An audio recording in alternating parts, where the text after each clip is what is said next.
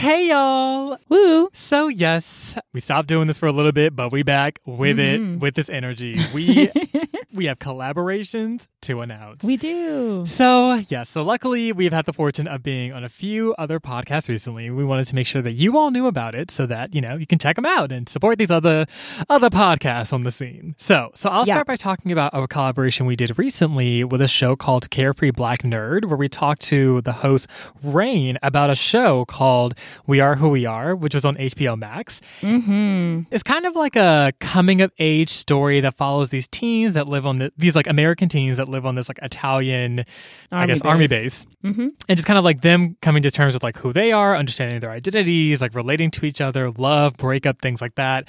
Yeah. Um, and just like, kind of the dynamics going on. And Chow, when I tell you, it's it's some shit going on on this base. Um, it's really, really interesting, really amazing exploration of like queer and trans identity, and like it's just such a like amazing. Just I'm like still, I'm clearly I really love the show a lot. Um, so yeah, we talked about it with Rain, had all the feelings, had all the thoughts. Um, Mhm. Rain edited the show beautifully, like like yeah. had actual clips and like I was like, oh, so you like know how to edit? Okay, cool. Okay, cool, cool, cool. Like I listened to it, I was like, oh, so I mean, we're editing, but he's like editing, Editing, like capital E yeah. editing. So you, yeah, just check it out. It was a really, really good episode. Rain is dope. Definitely check out Carefree Black Nerd as well. And and yeah, Yeah, Rain is really great. It was really fun to record that episode. Like I just, it was great conversation, a lot of good laughs. So if you're in for a laugh and also a deep, you know, d- delve into your teenage angst. um, but we bring you back up, you know. yeah. Speaking of angst, we also read Black Top Wasteland by S.A. Cosby with Shelf Addiction and the 2 Mhm. hosts, Tamara and Classy, who are so awesome and lovely. And Mhm. its show felt so much like doing an actual book club with, you Yeah. know, when you're in person and someone brings snacks and there's wine and all that. It was, but we did it all, it, we did it all virtually, you know. Um, but, but it was so much fun and it was great. And we had a really deep discussions and conversations. And then, you know, we did a little book swap. So they came on our show as well. hmm So And that'll be coming out next week. That episode, our collaboration with them, yep, yep, or yep, yep. I guess in two weeks, the next the next episode. Yes, yo, you're you're listening to Mexican Gothic Part One right now, I, I assume, and so it'll be in Mexican Gothic Part Two. this is Akko from the past telling you in the future. Okay, Not so us falling apart in the intro. But anyway, y'all, I mean, I don't know, stay colorful. We'll see you around, and Yeah. uh, let's get into it. Sounds good. See y'all.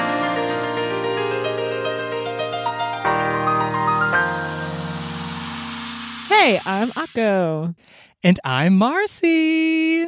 and welcome to the Colored Pages Book Club, Mm. a bi-weekly podcast that focuses on fiction, fantasy, and and magical realism. You got it. Yep, yep. There was a surprise there, but there wasn't. Same shit. Just Truly the same. One day people are gonna be like, "Do you guys do nonfiction?" We'll be like, "Perhaps." maybe. But Ugh. what we will know is that all of them are written by writers from colorful backgrounds. Oh, yes. D- delicious. Yes. Colorful background. And um, yeah. And today, actually, so we're to be going from like a historic detective mystery to like a historic like mystery horror moment. Yeah, I know it's not no Halloween, but here we are doing the damn thing. Um, we're going to be talking about Akko's pick today called Mexican Gothic by Silvia Moreno Garcia. Akko, do you have any details about this author that you would like to share share with the children? Mm, I do, Marcy.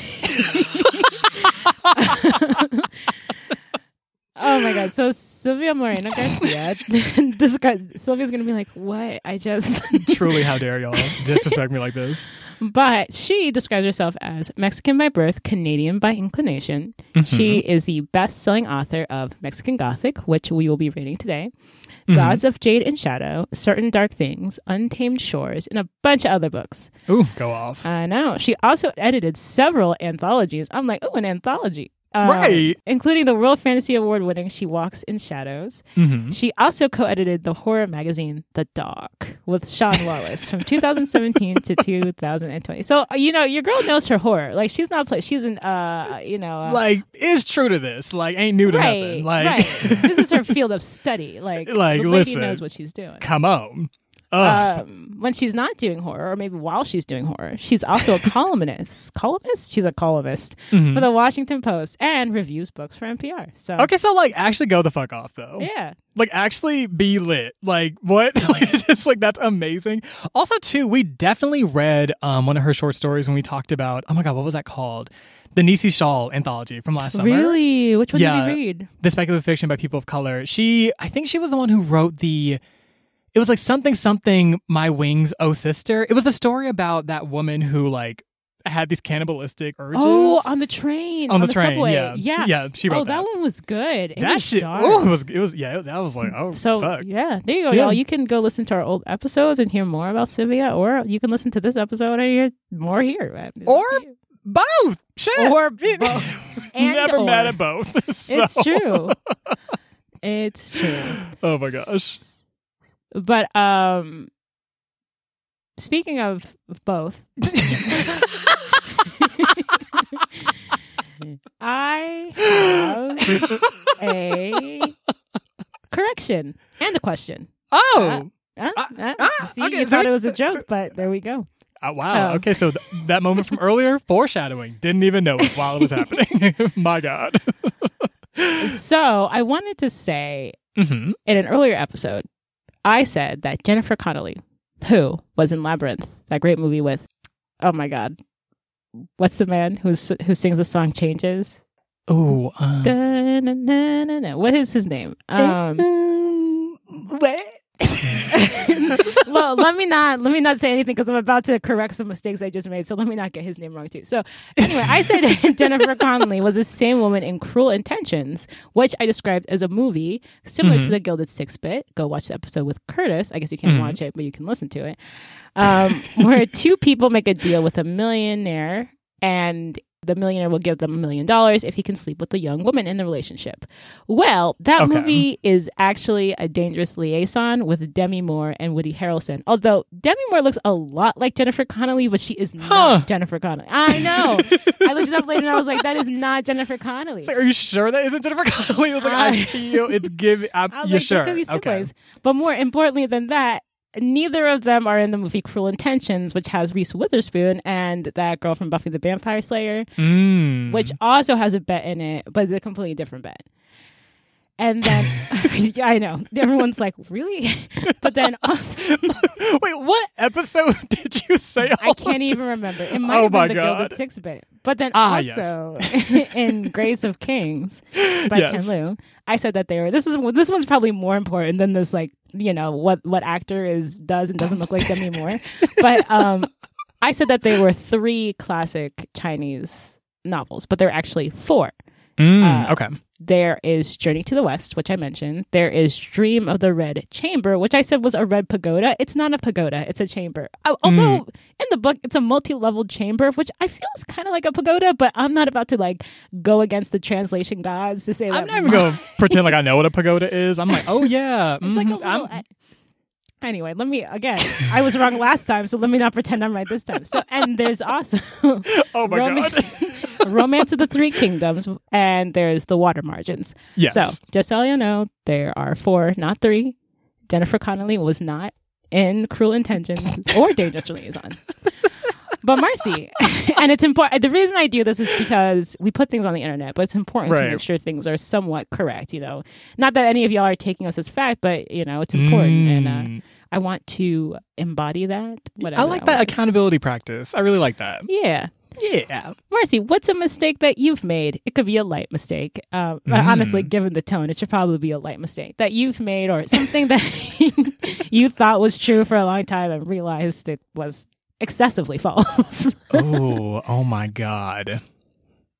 Oh, I love. I really like this question. Okay, so e- so either a mistake I've made or something I thought was true for like mad long, but like isn't. yep, yep, yep.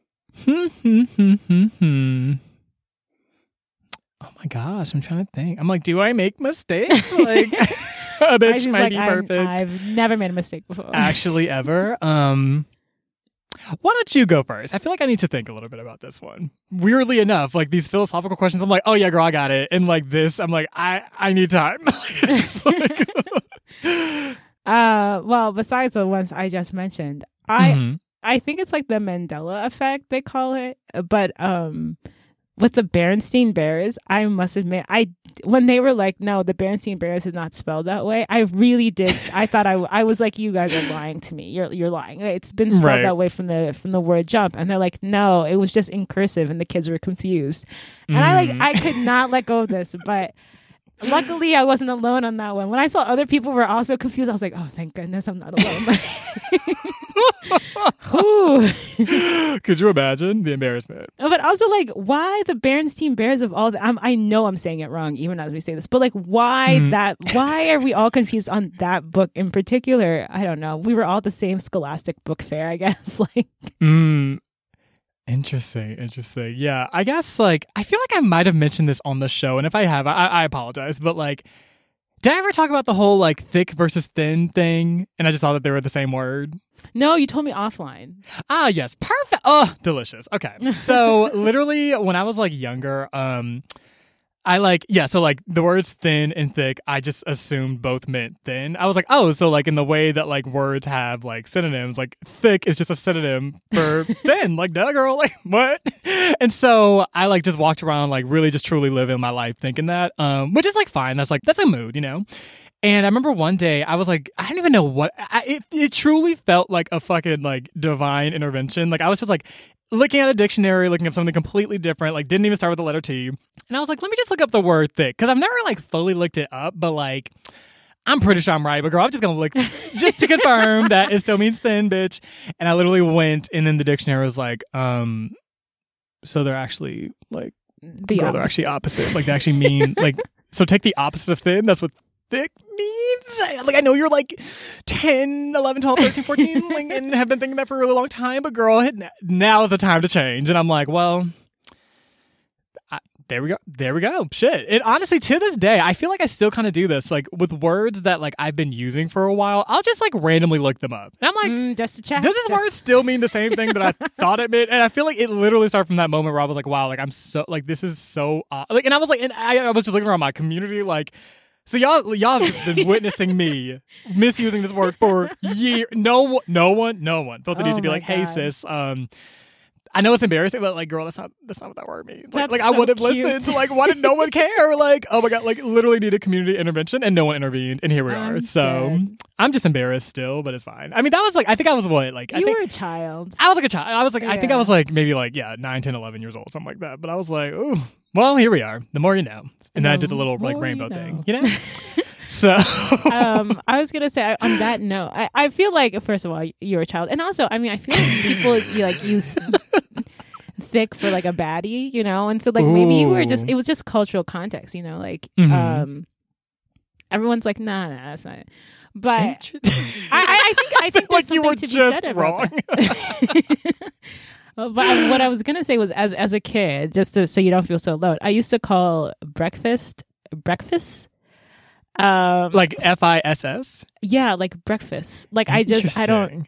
And so one day, my father took me out for lunch, or I think Mhm. I don't think I think it was like go to work with your father day or something. That's cute. I was very adorable, and I was sitting. No, it was well. He took me out for breakfast. I'm sorry, but um, obviously this is that's why this came up. And I was like, oh boy, like, he took out for lunch. What? Okay, but anyway, um, and I I was saying, I think I was seven or eight or something, and I was like, oh boy, breakfast, breakfast, breakfast. And my father stopped.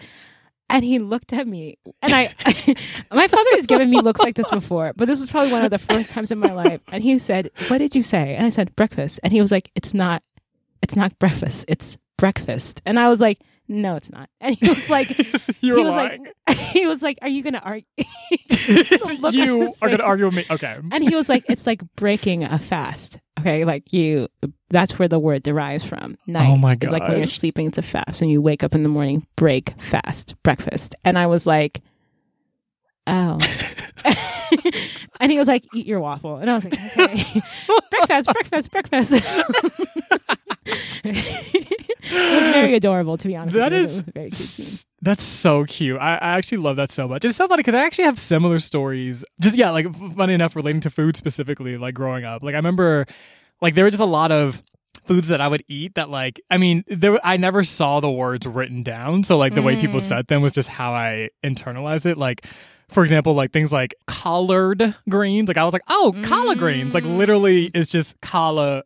Like it, it would be spelled as if to phonetically be pronounced collard greens. And then it's like, oh, but like technically there's like a weird ARD at the end. And I was like, that don't look right. This like I literally looked I was like, this word doesn't look correct. Like it don't this ain't hitting. And I will say there is an argument I'm like also too, I'm like, there is like racial dynamics and like Mhm. white supremacy in the way that we structure language and like what is considered proper and not. So I'm not going to say that the way we pronounced it was incorrect, but it's just it, it was a little jarring seeing like oh I guess according to like sort of like a coded white standard English model like the way I've been pronouncing this and like e- like I, I literally just I I truly just I this was the default like what so it's just I don't know it was one of those things where I was like oh inter- interesting um yeah so I was going to say that, you know, we forget that written language derives from spoken. Well, I mean, not always, but like spoken language developed first and then written language. And the way Come those on. are are intertwined or divorced differs depending on the the writing and linguistic style, right? So Right.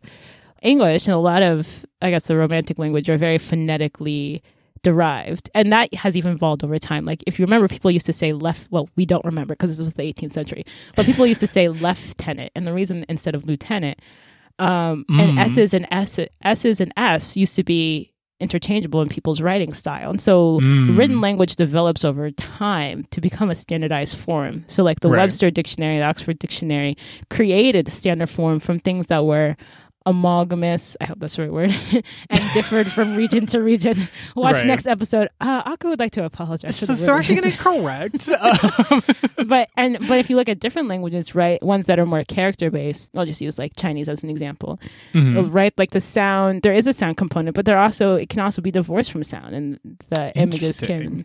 And that's why you can see like traditional chinese characters being used in korea and japan with different Mm. sounds because they're more transmutable Mm. away from phonetics yeah okay you know what i'm saying people that's so int- wow that's so Yeah. interesting hieroglyphics are like that too. This, oh, I guess people would say that Chinese is also hieroglyphics, but Egyptian Mm-hmm. hieroglyphics, Mayan hieroglyphics, same thing. They were both could be Mm. phonetic, but also could encompass his whole phrases. The same thing with um the Ashanti, then Adinkra symbols. There's a lot of them, and you know, language, the written language. Develops differently in different places, which is why the death of different languages and writing styles due to colonization and globalization is actually a tragedy because there's Mm. you know, with language, different language styles comes with different ways of imagining the world that could Whew. create solutions that could be, you know, quintessential for the improvement of the lives of the human race. Exactly. I yeah. I agree. I agree. And it's just it's so weird just how much like people try to gatekeep language and like figure Mm. and like say like oh this is standard this is correct this is proper blah blah blah and i'm just like uh, y'all uh, y'all kind of doing a lot like girl it's like it's really not that serious like it's like if, if, if meaning is being conveyed if every if there's like a shared understanding here like that is valid and that this is not some weird derivative version of like an otherwise Mhm. proper way of speaking quote unquote. Like fuck all that. Like honestly like just like girl speak the way you speak and it is what it is girl. And like It no is like it th- it's literally up to no one to like tell you oh like that's actually you actually you're supposed to say actually you conjugate it like this. Actually actually. And it's like girl Well, oh! I think there's two th- there's two things here. Like there's there's a di- conversation and language is a communal experience, right? And Right. so there's community and culture created through the explanation of words.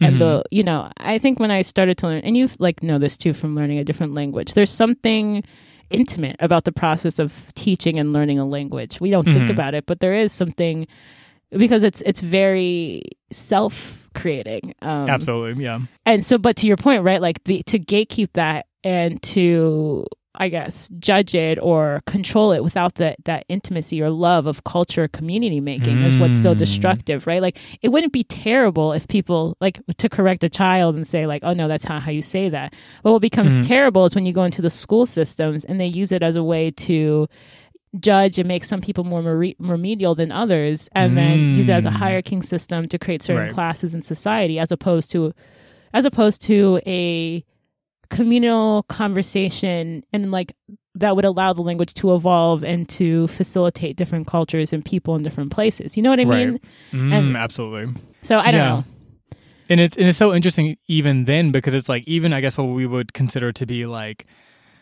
really academic speech or sort of like what's lauded as like a way of speaking that's you know i guess people code as like intelligent or intellectual or whatever it's like Mhm. like the way in which that like people i guess communicate in those spaces and like in that way in, in ways that are like inaccessible people don't understand like it just mm-hmm. is esoteric for like literally no reason like just like it's like you're just making it hard it's like y'all are not even communicating Efficiently. efficiently Exactly. and yet somehow it's the people on the receiving ends fault Right. because you are communicating in a way that is ineffective with the group that you're in front of. You know what I mean? Like it's like that doesn't. exactly. I see that a lot in the work that I do, and it's like it's really frustrating because it's like you know folks are always like, oh, not me talking shit, but like you know folks are always talking about, oh, you know, we want to like like diversify who we work with and blah blah blah blah and it's also just like, but okay, at the same time, girl, like it, you. You, you there there needs to be an adjustment here. Like you can't Mhm. just operate the same way and just expect for you know this to somehow be more inviting to more people if it's like it, it's intentionally gatekeeping it's, it's intentionally inaccessible it's intentionally exactly. power driven and all these other things like setting up these like weird power imbalances anyway girl don't get me started like i just ugh, but you, I, mean, you make yeah. a correct point, and then So. there. I think about this. There's so many ways to think about this too, because the way that we make we me you and I don't, but the way America, you know, makes Av this sort of non. It takes away this idea that it's a completely legitimate dialect or even a Mm. language onto its own with its own syntax and grammar right that by the way sometimes translates into other languages more efficiently than english right because different languages uh, you know translate differently into different languages Mhm. um i think about that a lot when i'm watching anime. I'm like why do we always translate things into standard american english when it, things could be better translated you know? And i'm like and then i think about the fact that all the um voice actors tend to be white and i'm like there's really no reason why white Americans translate onto Japanese characters any more clearly or without any more Mm. confusion than a you know a person of color. But the idea of voiceover work is this, also just like a whole complex conversation that definitely is not happening today. By the way, none of this has anything to do with the book that we're reading. at all No. But hey, you know what? We can jump into the summary if you want. uh yes we can yes we can yes so we're gonna yeah like just uh, take a break um, and Yeah. we get back we'll go into the summary a part one of mexican gothic Woo! Oh, lovely. Fabulous. Beautiful.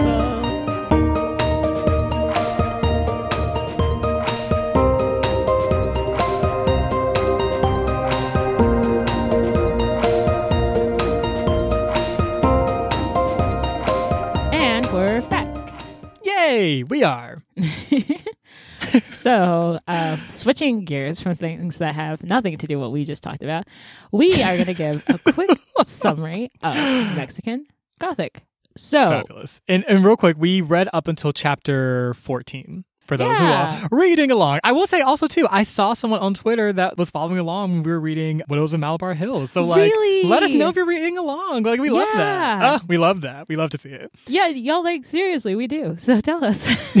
so, let us know. um, technically, this is a book club. Anyway, so when the book starts off, we are introduced to Naomi, a 22 year old Mexican socialite living in Mexico City in the 1950s. hmm She is currently at a party with Hugo, but she's like not into it. She's not into Hugo or the party, to be honest with you. Um, but none of it's relevant. It's really just to show that she is of a wealthier social class and educated and part of the city life, which becomes relevant in a moment. Right. And apparently, Hugo looks like Pedro Infante and is like mad cute. But she's Right. like, I mean, I'm not that.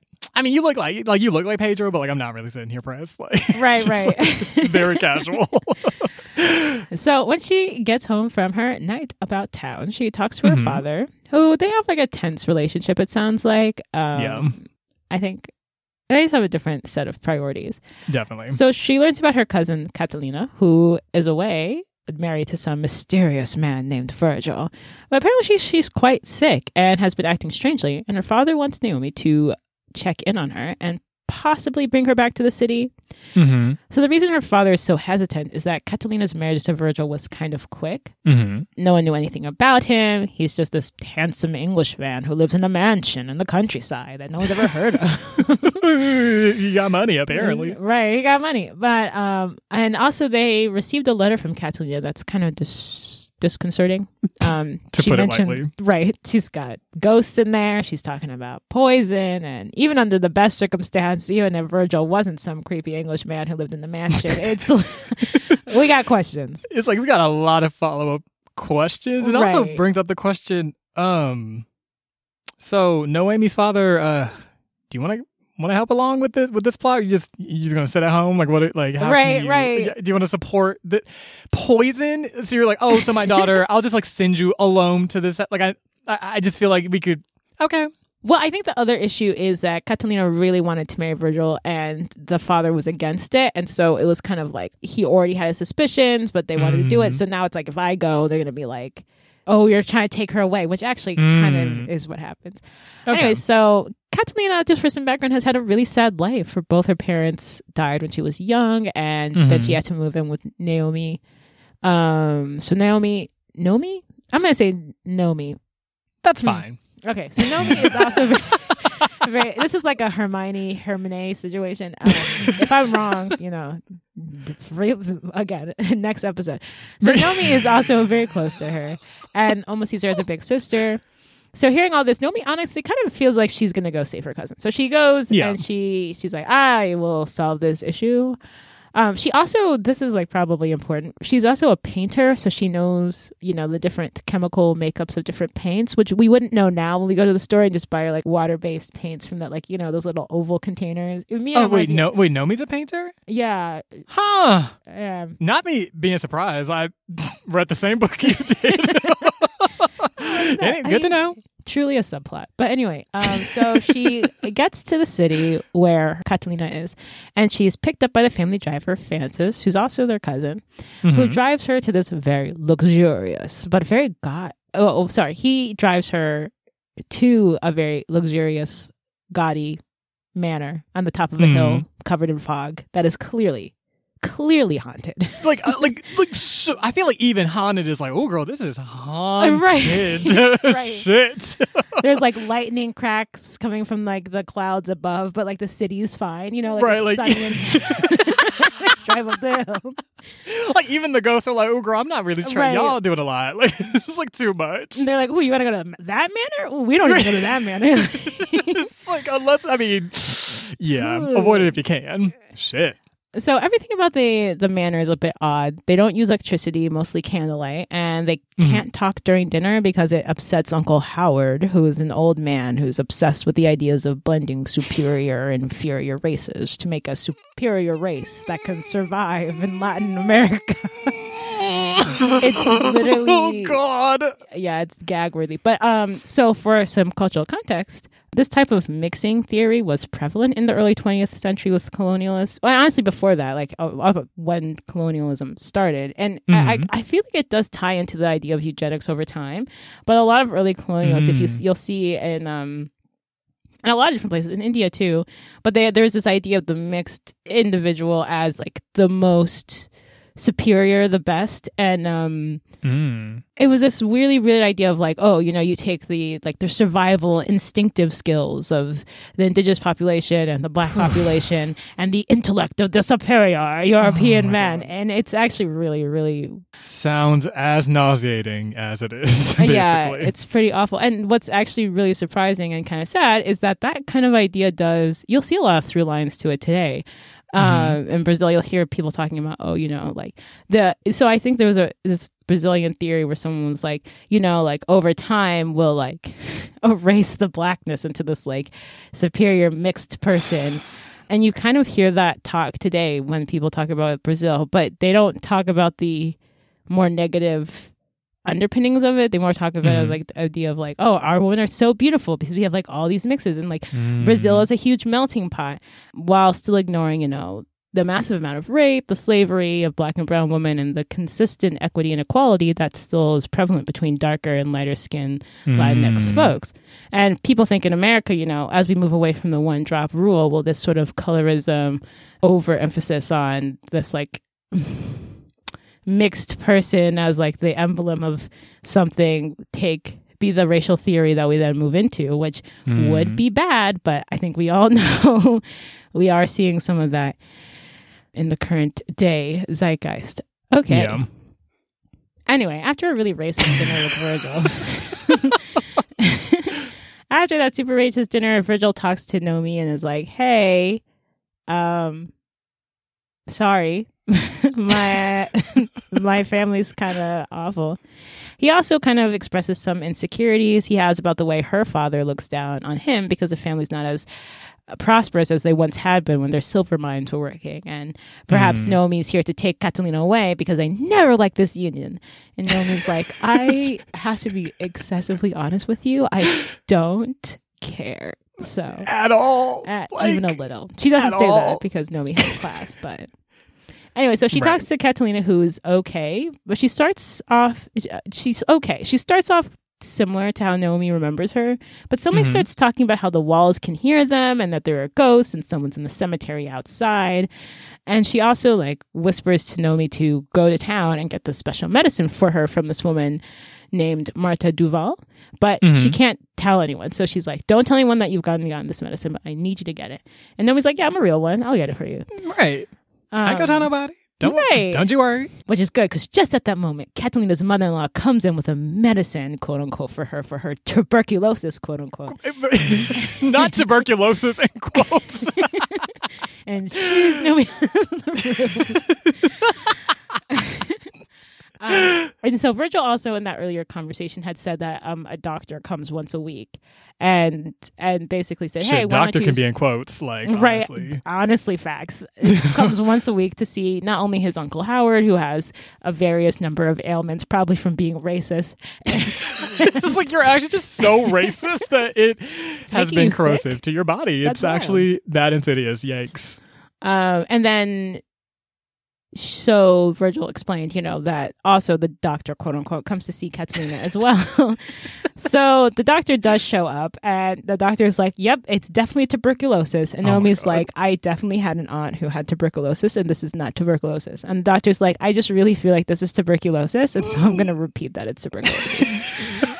And Akko and Marcy were like, we are suspicious, but we're gonna stay down the hill from the mountain because that hill is really creepy and that mansion is super, super horrifying. And truly, I was like, girl, why are we even in the like? It's like we like the ghosts along the way were like, y'all might want to turn around. Like, I know you're trying to do a plot summary, but like maybe not. Like maybe just call Nomi. I know we're in like 1950, but like I don't know, syndicate, do whatever the fuck people Right. did then. Like they were like, don't go up there, write a letter, send a, a carrier pigeon, don't go Oh, child. Even the pigeons are like, oh, okay, I'm gonna just put it like 20 feet away. Very much given social distancing. It's like, I'm gonna just leave it right here. Someone Right. just come get Right. it. Girl, I'm not fucking with this at all. Leave it in a tree at the bottom of the hill. Like, Otis the pigeon was like, what I won't do on this here today is fucking go to this house. Girl, I'm absolutely not. Um, I'm like, Otis, I'm not mad. And then Oh like Naomi's God. like, who are these random characters? Anyway, I'm sorry. Keep going. um, speaking of random characters, although those these are actually in the book, Nomi has a terrible nightmare. uh, where she is haunted by a woman who, instead of having a head, has this kind of glowing ball of light where her head Oh, is God. supposed to be. It's very creepy. Mm-mm. It's it's really Nope. well well written, very terrifying. oh, Um, definitely. and it tries to consume her before she wakes up. So Nomi is understandably really freaked out and hopes it's just a dream, which it's probably not. But she convinces she, she convinces Francis to let her drive to town by herself, which is against the rules. Florence was like, the only rules are you can't talk at well, there's a lot of rules, but one of them is you can't talk at you can't talk at dinner, you can't take the car by yourself, you probably shouldn't talk to the local populace, and we have a doctor. And Nomi was like, mm, okay. So she takes the car down by herself to talk to the local doctor, who agrees to see Catalina and give a second opinion. Although he does point out that the family tends to, like Florence said, have their. By the way, Florence is her is Catalina's mother-in-law. Mhm. Um, but uh, so the the doctor, the local doctor, was like, "Hey, they have their own doctor. Also, they don't really love black and brown people being there, so I'll I'll go." but I can't say anyone's going to be excited to see me. She's like, cool, cool, cool. Pin on that. I got to go talk to another person. So she heads over to Marta Duval to get some medicine that she promised to get Catalina because she's a real one. So Marta is willing to give her the medicine, but as Akko, Marcy Otis the pigeon that goes in Township all said, she's like, this medicine is not going to help you. Y'all need to leave that house. In fact, I told Catalina to leave. In fact, I thought she hadn't come back anymore because she had left. But I'll make the medicine. I'll make it with an extra dosage. But y'all should leave because the house is um, haunted, not in quotes. So she then begins to tell her the history of the house, in which um, Uncle Howard daughter, Ruth, shot everyone in the family. Her the groom, her mother, her aunt and uncle, Howard himself, but he lived unfortunately because I guess the racism protected him. I don't know. But he lived. Just made a shield or something. Uh, truly, it's like the opposite of Harry Potter. It's like the hatred protected you. anyway, so yeah, so he she would have killed Virgil as well, but Florence, the mother-in-law, kind of protected him. So she also says that Florence the one who doesn't like talking or driving cars, tried to marry a young, you know, silver tongued thing um, named Richard way back in the day. But eventually he got the life sucked out of him and ended up dying in a ravine when Francis. Yeah, I, yeah, you're like, you're like, we're all sitting there like, no, me, don't go back up the hill. Clearly, don't go up the hill. Anyway, Francis is is Richard and Florence's child. Yes. So basically, I'm sitting there with Akko, Otis, the damn doctor, everybody, mm. and Nomi's like, "Okay, cool. So thanks for that story, Marta. Um, y'all trying to head back?" And I'm like, "Girl, like, are you? Right. Did you not hear the same word? Like, I'm literally looking at Marta, like, are you like?" Nomi's like, "I'm, I'm gonna head back, but um." Y'all be easy, and I'm like, right. okay, girl, just write us every day because at this point, I feel like, like you're on your own, sis. Truly, we can't get back up that hill. But, at but all. Mar- Marta does say, "Hey, um, come back in a week. Hopefully you won't because you would have left. But if you haven't, come back in a week and I'll give you the medicine for Catalina. And Nomi's like, bet, bye y'all. And you're like, okay. You're like, okay, girl. So, so yeah. So uh, what, this is what I heard because I, I was not there to witness this, but apparently Noemi went back to the house and had this like insipid, awkward ass dinner with Florence and maybe I, France. Girl, I don't know. Uh, maybe. Florence was there at least, and Florence was definitely like. So Noemi walks in and she's like, "Hey y'all, how you doing?" And Florence just immediately starts going Ooh. in, like she's like, so, girl, I told you no smoking in this goddamn house. I was smelling cigarettes upstairs. I told you not to take my car without permission. Yet here mm. you are with my car without my permission. and also, you are trying to talk to me at dinner. And it is has it not been expressed that we do not talk at dinner? Like, so you're actually just the worst. And then Noemi's like, wow, so we're keeping Ooh. score. Oh, so we're a referee now. Okay, cool, cool. Heard you, bet. So it's really awkward, obviously. Um, after dinner everyone goes to Uncle Howard's room for some reason. Like, right. I don't know why. Whatever. So they're there. And then uh, Uncle Howard just does this whole thing talking about, um, I guess how like Catalina, you know, Noemi's cousin looks more like, I guess, quote unquote, European and has like these sort of like lighter features, like hair and eyes. But Noemi's like, you know, has these like sort of darker features. And Noemi's like, yeah, like I'm indigenous Mexican, like on my mother's side. And then Howard's like, "Ooh, that's so fun and exotic," and I'm like, "Wow, yikes! like, Jesus Christ!"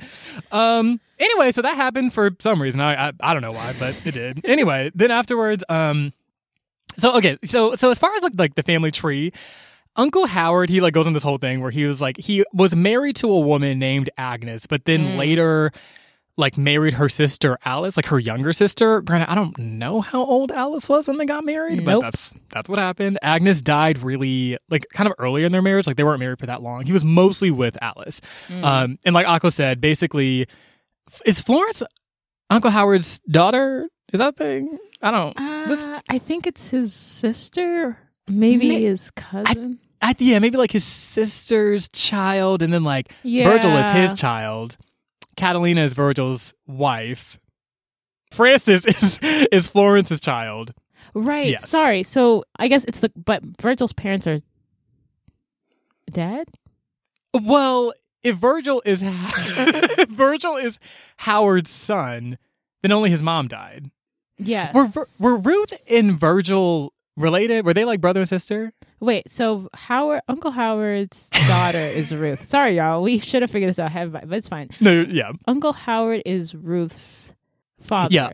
Yes, yeah, that is true. Yes. Okay, and then is Florence her sister? Is, is Florence Ruth's sister? Yeah, or is Florence Ruth's. I feel like Florence is Ruth's Cousin. like cousin or something. I think that's or maybe true. aunts. I think actually Ruth and Florence were the same age because that she went. Oh, really that-? 'cause she went marry that young thing, and it looks like Virgil and Francis are the same age mm, or the same yeah. ge- generation. So I think that Ruth and Florence were cousins. Mm, Um, gotcha. Ruth, but then Ruth killed. Did Ruth kill Virgil's? Who is Virgil? So we, um, all these people are related in different ways. Yeah, we'll just related. we'll just say that. not We'll sure how. we'll clarify when necessary. But yeah, girl, they all related. It's different generations. I don't know what y'all. Whatever. And they're like, "Did y'all read the book?" And we're like, "We did." We Anyway, did. Um. So yeah. um so basically, yes, all this weird shit happens with Uncle Howard where he's like, I'm racist. And we're like, wow, yikes, why are we still here? So after this, Virgil apologizes to Noemi because he was like, I guess earlier when Florence was like going in on her, like he was like agreeing and he was like, oh, girl, sorry about that. But you know, she's just like real particular. You know, they just real particular in this house. And Noemi's like, I actually don't, I don't care. Um, Yeah. So that night, Noemi has another nightmare where this time she dreamt that Virgil and Howard started like undressing her in her sleep and she had like sleep paralysis and it was like this weird like sexual assault moment and I was just like oh my god Noemi please get the fuck out but Please um leave. but yeah so the local doctor so the doctor from earlier who was like um yeah so like the the Doyle family, because oh yeah, all this whole family they're called the Doyles. Doyles. The Doyle, it's like the Doyle family. They don't like black and brown people, but here I am walking in. Um, so he like comes in and like checks out Catalina, who at first was like kind of fine, but then she starts like, you know, again, kind of talking about like ghosts. And she was like, oh my Mm. God, there's like something in the cemetery. Y'all need to go look. Like, holy shit, like this house is haunted than a motherfucker. And then everyone's like, oh my God. And so basically the doctor's like, um, yeah, so Catalina needs some kind of like psychological treatment. Um, She- he this tuberculosis shit ain't Thank you. really Yep. It's, It's- not. It's not how tuberculosis. He's like, I'm a whole whole ass doc. That is Mm. not. This ain't no damn tuberculosis. And Noam is like, I knew it. so basically, so she tries to talk to Virgil about it. She was like, listen, I just talked to Dr. Camarillo and he's talking about, you know, Catalina needs psychological treatment, like blah blah blah blah. Um, and then Virgil was like, "Oh, you mean the same doctor that we don't use? Like, yeah, girl, we don't. I don't give a fuck about that. Also, Ooh. I see y'all trying to like take Catalina from me. I see through your shit, Noemi. Like, you ain't slick, girl. I know y'all, y'all have never seen it from me. And Noemi's like, wow, so really just trying to take care of Catalina. And then Virgil's like, yeah, because I get it. You know, my family, we used to have a silver mine and be really successful, but you know, we ain't as prosperous as we used to be, but it's fine, girl. Like, I- y'all always looking down on us. And I'm like, wow, Virgil, you're really loud, loud. So bring that down. She's just like, um, dude, bring it down. We're doing too much. And Noemi's like, I'm truly here trying to take care of my Mhm. damn cousin. That is truly the extent to which I'm here. But okay, sis, go off, I guess. So Noemi goes to the cemetery to just like check it out. Because, you know, Catalina's talking about the cemetery. She's like, okay, girl, let me check it out.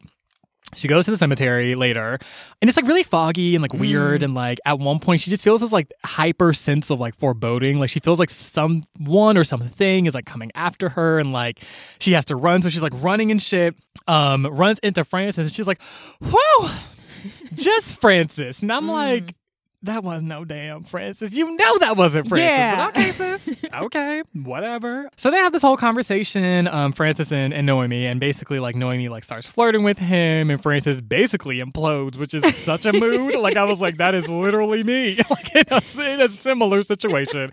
then Francis also like me just starts talking about just whatever the fuck. It was just like, oh yeah, uh, Noemi, I love mushrooms, mushrooms, mushrooms. I love mushrooms, and Noemi's like, I am so attracted to this bitch, and I was like. I'm not gonna mm-hmm. please nobody's love and attraction. I, I, we love to see it. Go ahead, Francis, in your damn mushrooms. Like, I don't know, sis. Look, we all we all have to have hobbies. It's a hard Like- time out here. Exactly. Like we're like, girl, it's a virus, and they're like, actually, we're in 1950. Like, there's not a virus yet, but But we can- strangely, there is a virus in this book. Also, true, True. warning, y'all. There's about to be a lot of talk about viruses. So if you, oh yeah, if like you're in a place, Yeah, sorry. yeah.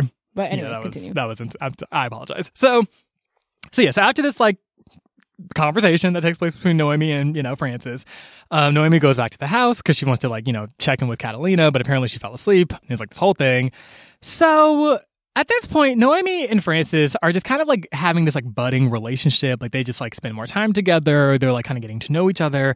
Francis, so Noemi just straight up was like, "Hey, Francis, so what's what's up with this whole Ruth killing her whole damn family thing? Like, what like what's up with that?" And I'm like, Noemi, that's like a really that's a really charged question. Right, honestly, right. I'm not mad. Um, and Francis also was kind of like, you know what, girl, like. I ain't even fully mad at Ruth. Like this place will suffocate the fuck out of you. Mm. Um, I ain't mad at her. And Noemi's like, this Suspect. seems like not. Look at this. Look at me no longer being in my lane. Let me just move on over and let me Like- switch real quick because this ain't really. Um, it's some history behind what you just said, but okay, girl, I'm gonna just try. I'm gonna just pay it. It's fine, whatever.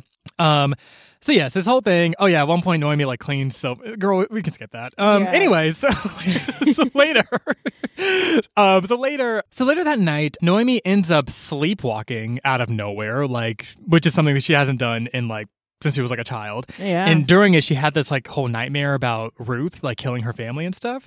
Virgil like you know sees her in the hallway, like walking around, wakes her but up. it's like a little creepy that Virgil's in the hall because it's a completely black hallway because again they don't have electricity, and it's Yeah. just Virgil at the end of the hallway with like a lantern, and you're like, "What are you?" Which is, like, deeply unsettling, Yeah, and also like, too. there's like moaning that Noemi hears. She's like, "What the fuck is that moaning?" And Virgil's like, "Oh, you know, girl, Uncle Howard, you know, he going through it." And she's like, I guess. "I guess." And I'm like, and again, I mean, me, Otis, Akko, the doctor, we all chilling back Right. in the village, We're not, here. not being haunted, but we're also like, "Damn, girl, I really hope Noemi's okay," because like that is some shit that I'm like, that sounds awful, We're like and also dinner, you sh- like like maybe like leave. like we're just, like, we're just like watching, like we're just eating popcorn, like playing cards, like it's like truly unbothered. Um, and I'm like, yeah, like Noemi, maybe leave this this house, but But I guess, you know, the still plot. there, and like she's still there, I guess, trying to do something. But anyway, so the next day, Francis like drops Noemi in town, and like she goes to Marta Duval, and he's like, hey, like. Got my medicine? And Marta's like, hey, uh, yeah, you still in that goddamn haunted house? And she's like, yeah, girl, still in it. And she's like, I mean, okay, Okay, sis. Um, and while they're there, they end up having this whole full conversation about what happened with Ruth. Because before that, it was like like Noemi knew that Ruth killed pretty much her whole family, but like didn't really know the details. So here's the tea. and this is this is where we start talking about a virus. Okay, so Yes, yes. knows. Thank you. Mhm. So yeah, so t- licks finger turns page. So basically, back in the day, Howard had a brother. So Uncle Howard like had a brother named Leland, um, who came to Mexico to basically colonize Right. and um, build these like large silver mines. So they originally only hired like Englishmen to work there, but then randomly they kind of came down with this like mysterious illness and died. Like pretty much all died. Mhm. Um, so then they started hiring more locals who also came down to the same mysterious illness and died. Around the same time, there was this local uh, man named Aurelio who initiated a strike because basically, I mean, Howard and Leland em- employed these people, I guess, but like treated them atro- like horrendously. And so, but also like strangely, they would only treat them with their doctor. yes. So It's and weird. also too coincided with the whole like mysterious illness and everyone's Mhm. dying and all this other shit in a way that I would imagine is maybe similar to Catalina, but we can talk about that later. Mm. Um, and so it's this whole thing. Aurelio's like, y'all got me fucked up. Um, because most people usually are like, okay, girl, like it's work, so I'm just I'm not really gonna say nothing, but like y'all do kind of have me fucked up. Aurelio says something about it.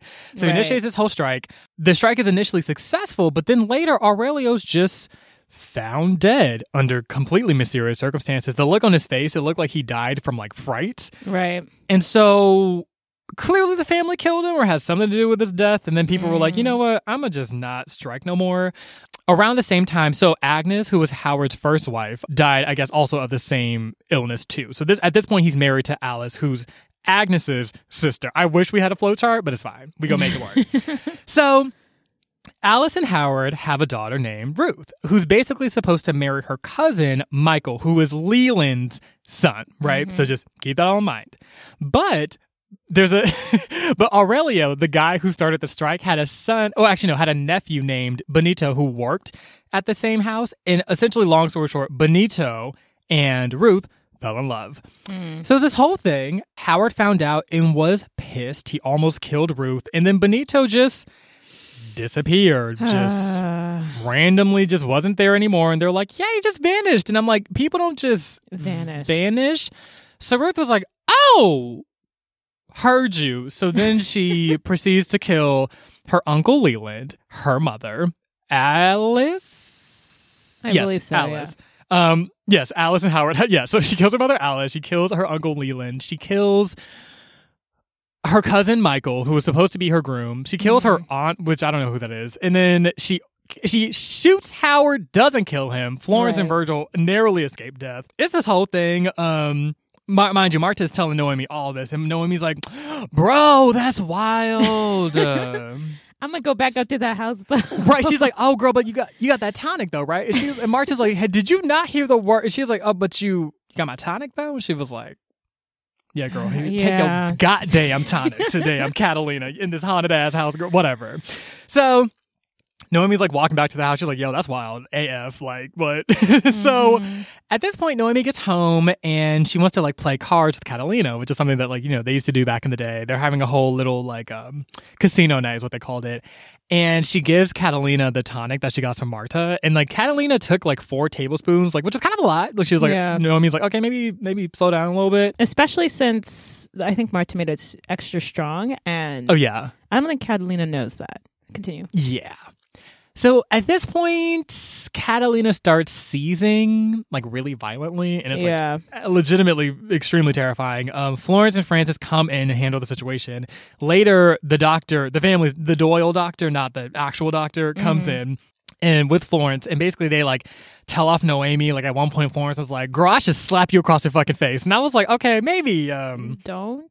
Don't do that. Like what? Um, and they're trying to interrogate her and be like, "Where did you get this fucking tonic? Like, where did like who gave this shit to you?" And Noemi's like, "Look, I I'm a lot of things. I ain't no snitch. Mm-hmm. Ain't no damn. Y'all ain't gonna nothing, girl. Nothing." they were like, "Okay, whatever." And then at one point, Virgil comes in and he's trying to like intimidate her and like all this other shit. And it's just like shitty because it's like obviously Noemi is like devastated that like she Yeah. like caused this harm. She's like, "Fuck!" Like I didn't even I did not even realize that this had the potential to be this like dangerous. So it's like a lot going on. The family's super pissed at Noemi for giving this to Catalina. Personally, I have theories around why that is, um, Right. that are a little bit beneath the surface, but we'll talk about that in a second because that's where part one ends. So let's take a little bit of a break, and when we get back, we'll Yeah. go into all the thoughts and feelings because I have so many. See y'all in a bit.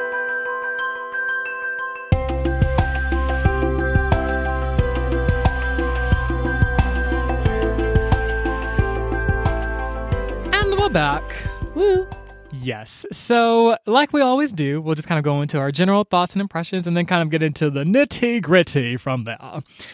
So, this book is this book is really interesting. I will say, okay.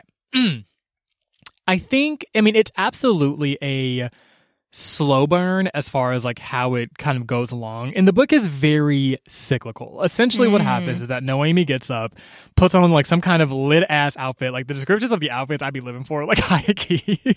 she puts on like this like That's really dope outfit. She like goes about the house, breaks some kind of rule that's not even really like, in, in a way that's not even really unreasonable. Like she's just like being a person. Mm. Florence gets mad at her. It's this whole thing. It's like awkward. Virgil like either is apologizes or is angry, but like it, again, that is even in, in itself cyclical. Yeah. Howard says something racist. Francis is usually somewhat supportive. She like leaves, comes back. Marta's like, "Hey, girl, maybe don't ever go back." And she's like, "Oh, but I'm Catalina." And then she sees Catalina occasionally. She has a nightmare, and it pretty much kind of just repeats from there. It's just very cyclical. But you see the growing discomfort and tension. Like I want to say the first Mm. like the very first things that she would notice like she she would like Noemi would first off notice things like oh like the curtains are kind of like moldy and like everything's just kind of damp and it's like kind of cold and like you know it just it Yeah. felt eerie but it didn't feel like weird and then the nightmares are just getting increasingly alarming like with this like headless woman and this like sexual assault and like all these other like the, the sleepwalking it's like she's it's like this slow dissension into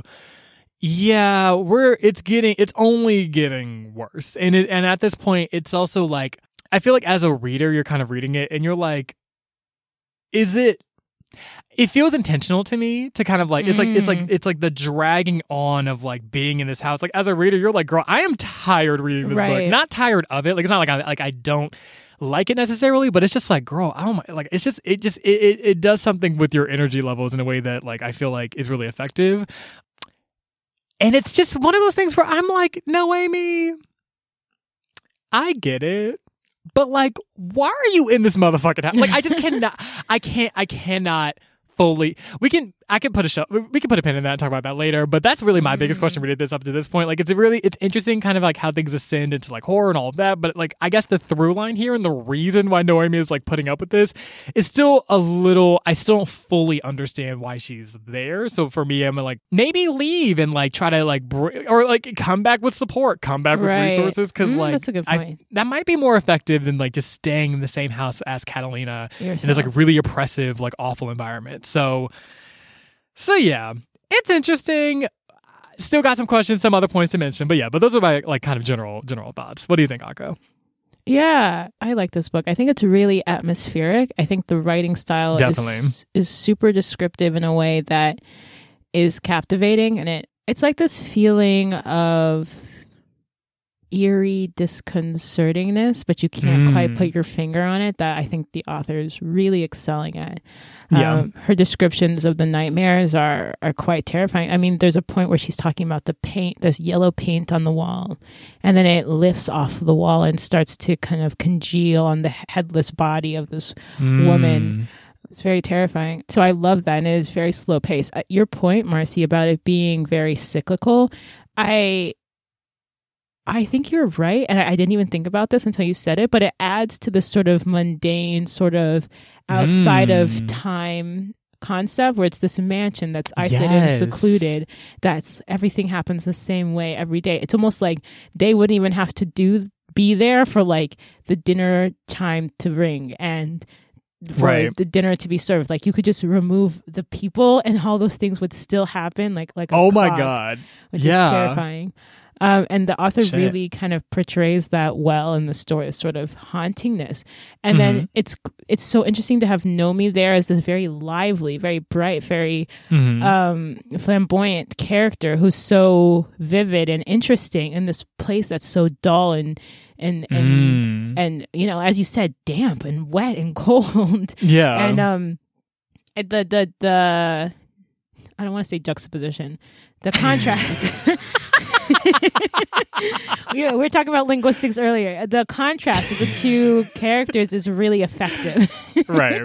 and I, I really liked that about the story. Um, so thank you for pointing that out because it really helped me like really think about what I liked about the story. And and it's true, right? Because everything she's doing is going off of this the cycle, and that's what's pissing them off. Like Yeah. she takes the car without asking. She smokes in the. She does all you know, and even the idea of like the smoke, like it's like a fire in a place that's so wet and damp and cold. Mm. Ooh. Is there's so much to it? Her her lively dress in the place that's so dreary. yes. Um, so I really, really liked those aspects of the story. And there is something mysterious. Like I have no idea what's coming. Now, I mean, I have theories. Some of them a little bit Mhm. more off, you know, wilder than others. But um, so I I did wonder why she was still there. The reason I think she's still there is Catalina. And I think she doesn't want to feel like she's leaving her, especially now that she sees how creepy this place is. I don't think she thinks there's a lot of time. So, and then I also think that there's also something spellbinding about the place. Like I think even though she's kind of the way Richard stayed with um Florence and eventually Mhm. disappeared, I think there's something there's something because you can kind of tell her we didn't really talk about it, but even though we talked about Francis and his mushrooms, um Nomi's also we were like this is like that not- made the cut somehow. Okay. right but no, but but nomi is falling for francis i think in a way or at least intrigued by him or is drawn to him there's something spellbinding about this place and it feels like sitting in a bathtub while the water gets hotter and hotter um Mm. and you don't think you're in danger but you're actually like slowly being scolded by the way you're Oh. not supposed to cook lobsters that way guys um, don't do that Oh, really? yeah that's like a common misconception but it's actually inhumane just kill your lobsters yeah Just kill them before boiling them. yeah oh, yeah Interesting. I think so. Check with a, a chef, but I know you're definitely not supposed to do that. Like, I don't even think you're supposed to throw them in hot water either. I think there's a different way that people are like, this is a way more way to humane way to kill lobsters. What a subplot. How did you feel? I know we both had feelings about her, Nomi being a like a very hyper femme protagonist. hmm I I love that. I love. I just. Oh my god. I. I'm so.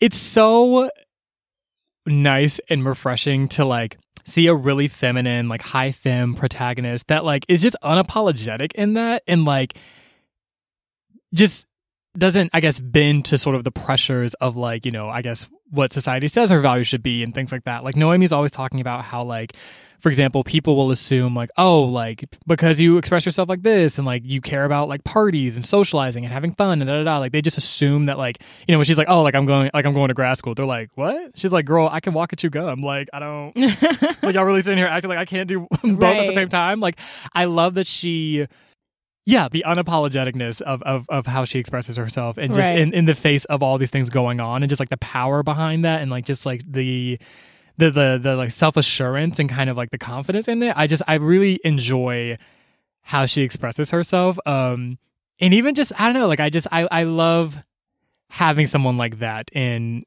in a lead role. I feel like right. oftentimes sometimes there's this like regardless of the actual gender of the protagonist, I feel like these sort of coded masculine traits, you know, like being like really like just brave above everything else or like like you know these stereotypically masculine characteristics I feel like tend to be sort of lauded or like seen as the only way of being a protagonist or like kind of leading this kind of like story and adventure. And it's it's really nice to see not that. Um and not it being painted as like oh like Noemi's vain Noemi's this she's mm-hmm. you know like it, people say things like that about her but reading from her perspective and like understanding her psychology or like, oh, like no, she's just literally just being herself, girl, and like it's right. actually y'all who are bugging. Like it's like that's really that's that's pretty yes. much it. So so yeah, I, I love it. What did you think?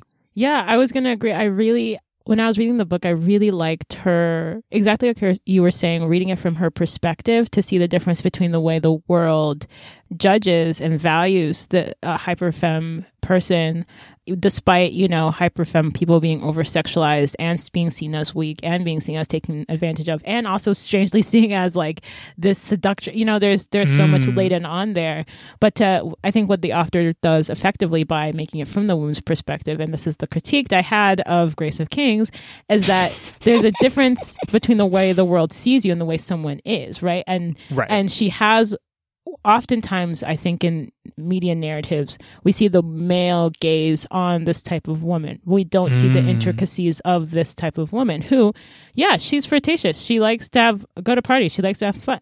That most people do, you know. um, right a lot of femme people do. Like, uh, she likes pretty clothes. She likes all those things, but it doesn't mean she doesn't have wit. It doesn't mean right. she doesn't have intellect. And even I would say, even if she didn't, it doesn't matter either. You know, exactly. um, but it, you know, she's a nuanced character, and she's not. She's not she's not apologetic about her behavior, but she's not like overperforming it either. This is just who mm, she is. She likes yes. to do these things. She likes to flirt and tease. I, I kind of saw like I'm I'm not the most hype hyper feminine person, but the way she teases and flirts is is similar to the way I'm, I'm a very teasing person. I like to crack jokes. No mm. one could tell. Everyone was like, "Wow, listening to this, Akko, I never would have told that you crack jokes." I swear. um, I think I'm a little more deadpan than Noemi, but that's not the point. The point is, I I, I saw that her sort of desire to kind of embody her own erotic or emotional sexual energy and mm. walk with it with a mm. very little shame. I, I was really, I really like that because I do think that's a, a better picture, a better, okay, a fuller picture of a type of woman, just like Praveen is a type of woman. Mm. Noemi is a type of woman. I really like that, you know, you're seeing a, a full person who has her faults, you know. We're all over yeah. here like, Noemi, why are you even in this house? But you know, she has her faults. um, she she te- sometimes speaks too quickly, and she, you know, mm-hmm. Catalina. Mm-hmm. I think there's a point in the past where Catalina told her like, you know, you you're so blunt and sharp that you can really hurt people, and and Noemi takes that into consideration when she's thinking about things she says. So she doesn't. She's not always. She's not like unapologetic about hurting people. You know, I mean, she's mm, not like yeah. so full full into her. She's not self absorbed, right? She just mm. has a personality. She has insecurity about it, but she also likes herself. And I really right. liked that fullness of character. I also, you know, there's something to be said about the fact that she is browner and there's like so much to be said about to be a darker skinned person to have a sexuality Mm-hmm. and the way people make you like a vixen, you know. But she's Right. like, and instead she's like, yeah, I'm gonna do this. I'm I'm just gonna do this the way I want to. I'm gonna flirt when I want to, and I'm gonna not Right. flirt when I don't want to, and I'm really just gonna do what I want. basically. Um, and I just, I love, I just love, oh, I love that. yeah, it's but it's also just very I. It's just very normal. I I know this Yeah. is hard for people to believe, but that's just what usually women do. We just do what we want. and a lot of the oppressive things about sexism is to make us do things in the service of not what we want, not autonomously, you know. Um, right. So I thought that was. I, I think that's it's a very subtle write, writing, but it, it's very effective and it's I think quite accurate. Not to say that every woman acts like this, but accurate to say that I could see a woman who acts like this, and in fact, Oh, have. absolutely. yeah, Right. And and it's so nice even to see. It's so funny because I remember she got into this weird argument, with, one of the eight thousand arguments with Virgil at some point, and he was like, "You just only like you do all this just for like men's attention, and like all you care about is like men and blah blah blah." And it's like literally again, it's like that reframe, right? It's like from your perspective, it's like you see.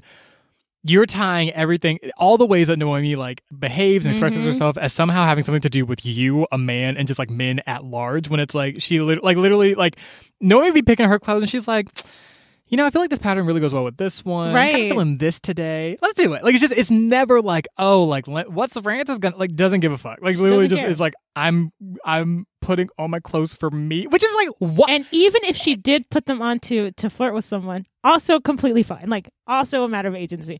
Yeah. also completely fine and it's just like i i feel like it's it's so it almost sounds silly to say it it's like Yes. it, like the, why is that even how is this even a point being mentioned on the color pages book club like how is this something that's Yeah. somehow revolutionary and like subversive but like it actually It's very is, yes, like- exactly. And I think it's because media is so. I was watching like television. I was like, wow, media is so overblown with like the way the male gaze is views women to the Mm. point that we don't even think about it. We don't even right because this is very simple. Like this is just a very simple characteristic of a woman written as a human being, and we're like, you know, claps all the ra- you know, like but, slow clapping like what the fuck uh, it's painful. Um, yeah, I just yeah, and it's especially with feminine expression. I feel like there's that that like you said that hyper sexualization, that like exactly. dismissal. It's just yeah. I just Noemi's character. I'm like, you know what? Still don't know why you in this goddamn house, but you know what? I'm here for it. Like me and Akko and Otis and the doctor and Marta are just gonna be, you know what, chilling in the back, just like, you know what, girl, you good? You Right. need something? We'll help you from well, the bottom of the hill. Exactly. Send you some letters. Otis will just drop it off like 30 feet away. You know, like Also, you know, and another stark contrast I would like to point out is that f- Noemi's not there for anyone but Catalina. So she's not even there for the Mm. male attention. She has in no way expressed an interest. You know, the only people saying, look, Uncle Howard starts bringing up some stuff that doesn't make any sense. You know, Which- Francis is over here imploding. Virgil's over here saying what he's got to say. Um, at no point did Noemi say anything but I'm here for Catalina. So I don't Right. know why everyone else is putting on their assumptions and you see that they have their own it, that's you know what's interesting too about that um it makes being in Noemi's perspective so effective is we don't know the intentions of anyone else in the story. And so Mm. we also are like, I don't know, Virgil said a thing. I don't know, Francis, but because, you know, we're in Noemi's perspective and we don't have a third person view, it's a little bit creepy, but it's so interesting how easily we fell into like being in Noemi's perspective, right? We're like, yeah. we're not even thinking like, yeah, we don't know what Virgil's doing. And you're like, oh wait, that's yeah, we're missing information ourselves. It's it's really That's interesting. real. Yeah, yeah, It's kind of like when you play a video game that's in first person and it's like especially like a dungeon crawler or something horror related, it's like, oh, like if I turn, I don't know what the fuck I'm about to see. Right, It's like right. I'm actually being given an intentionally incomplete image mhm. to heighten the suspense. Um so You know what I was thinking, Marcy? I was actually thinking this would be a pretty good indie video game. interesting. Yeah, because it's like very subtle. Like, you know, like there could be mysterious objects in different places. Like you have to go do these Mm. tasks. It's much more of like those ones where you mostly just watch it happen, but you like Yeah. pick up items and like talk to Catalina and you like try to figure out a mystery. Um, Mm. You know, you talk to Marta and you just like let this slow burn. It's yeah, it's one of it's an interactive story. I could see it working really well as an interactive storytelling.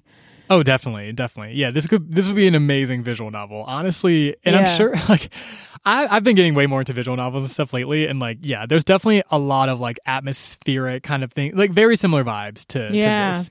Um, there's actually one where like, ooh, just speaking of subplots, like there's one where you like you literally like cross a river, like it's like very like you just get in a boat, you cross a river, and at different points, people like you get on with a certain amount of people, but like.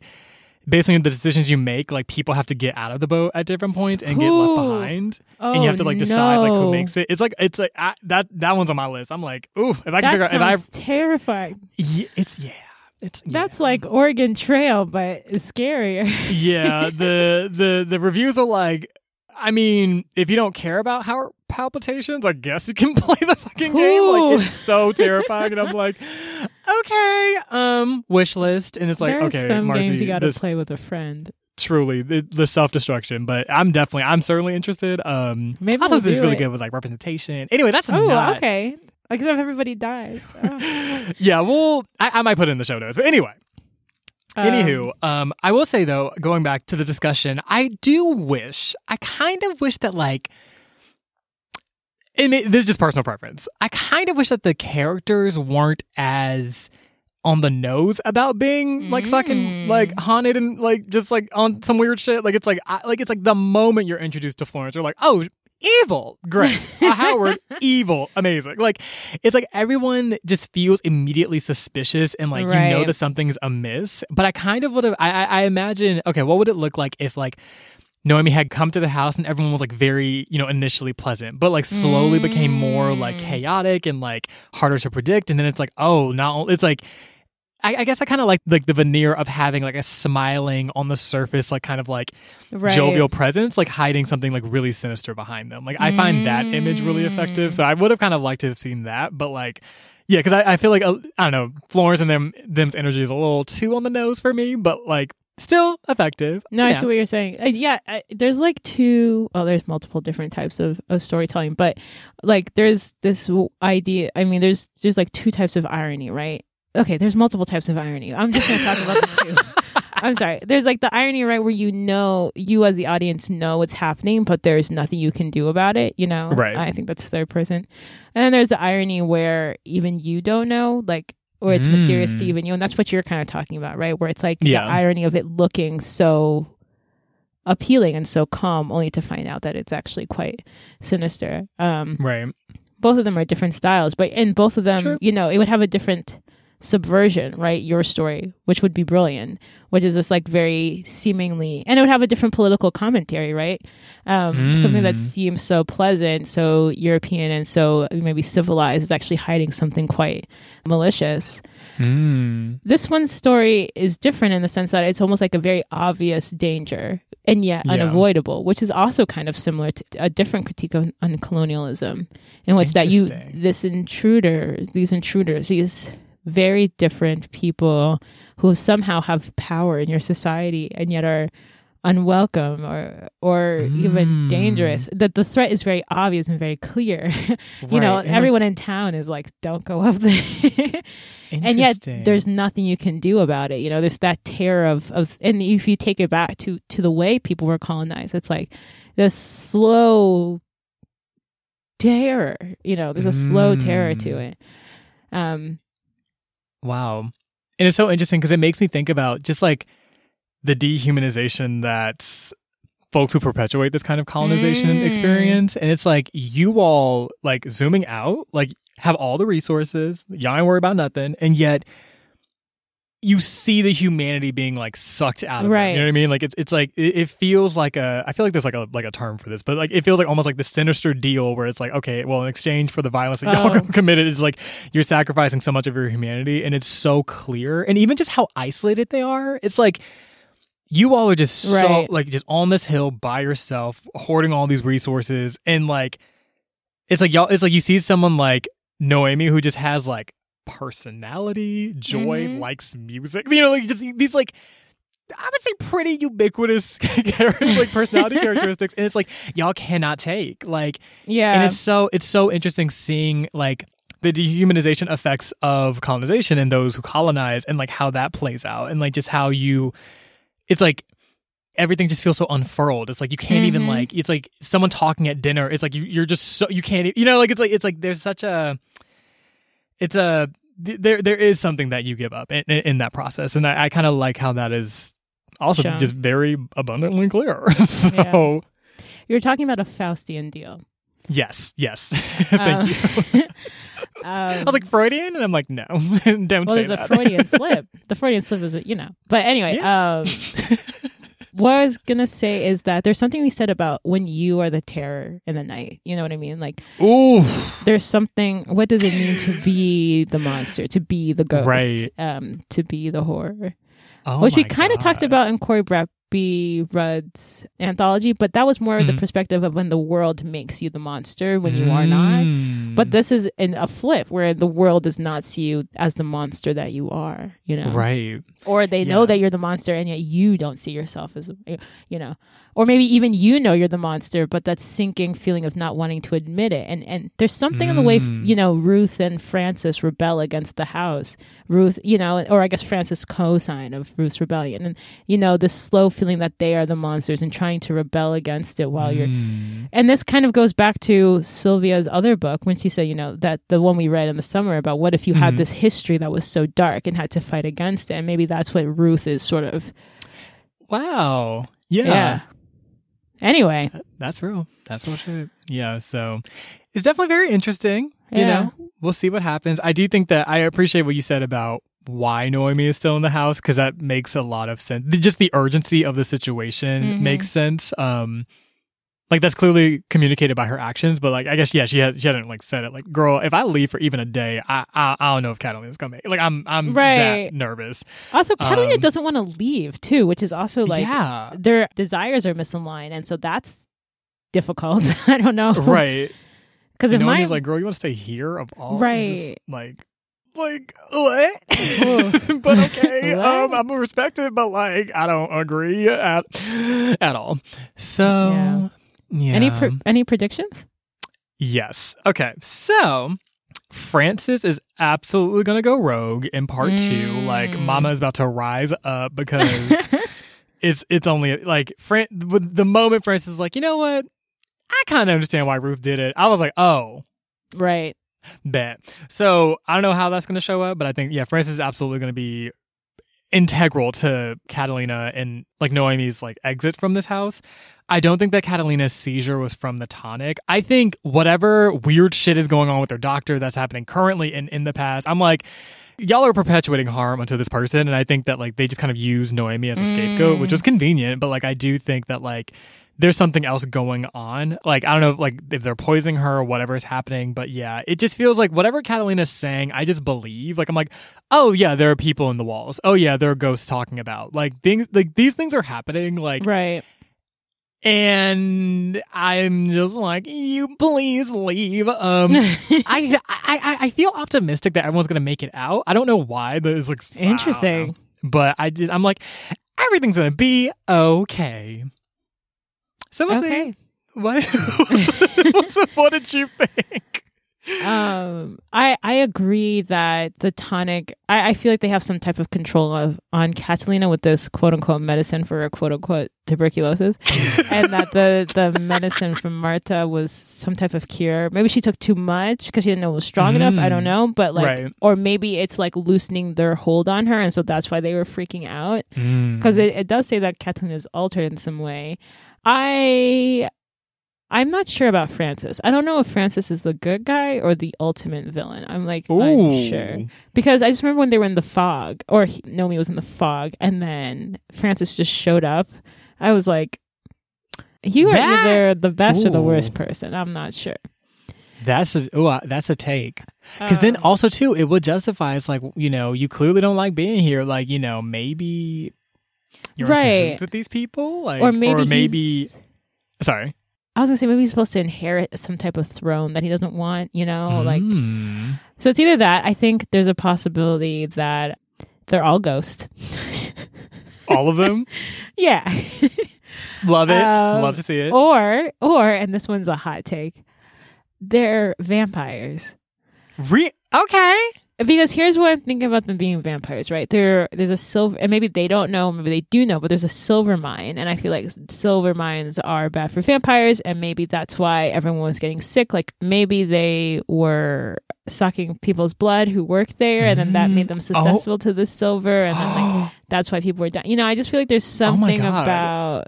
Anyway, we're gonna read this book and then we're like, no one was a vampire. Zero. But what I'm.